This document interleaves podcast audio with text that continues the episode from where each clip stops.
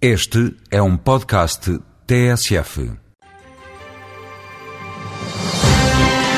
Na União Europeia decorre por esta altura os Dias Europeus do Emprego. A Reitoria da Universidade de Lisboa recebe hoje e amanhã uma iniciativa sobre este tema. O objetivo é reunir empregadores interessados em entrar na mobilidade transnacional. No Espaço Voz Europa, o vice-presidente do Instituto de Emprego e Formação Profissional, Alexandre Rosa, explica em que consiste esta iniciativa. Estamos a falar de oportunidades de circulação e de mobilidade geográfica no espaço europeu e a mobilidade europeia é seguramente um dos elementos fundamentais da própria construção da identidade da Europa.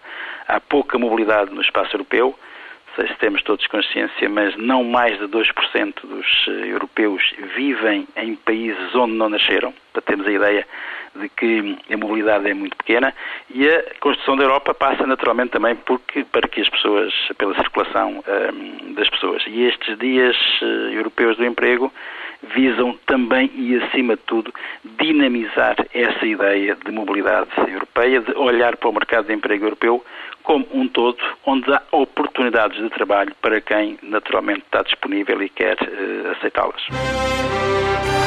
Voz Europa, edição de João Francisco Rádio. Tudo o que se passa, passa na TSF. A seguir a economia dia a dia com...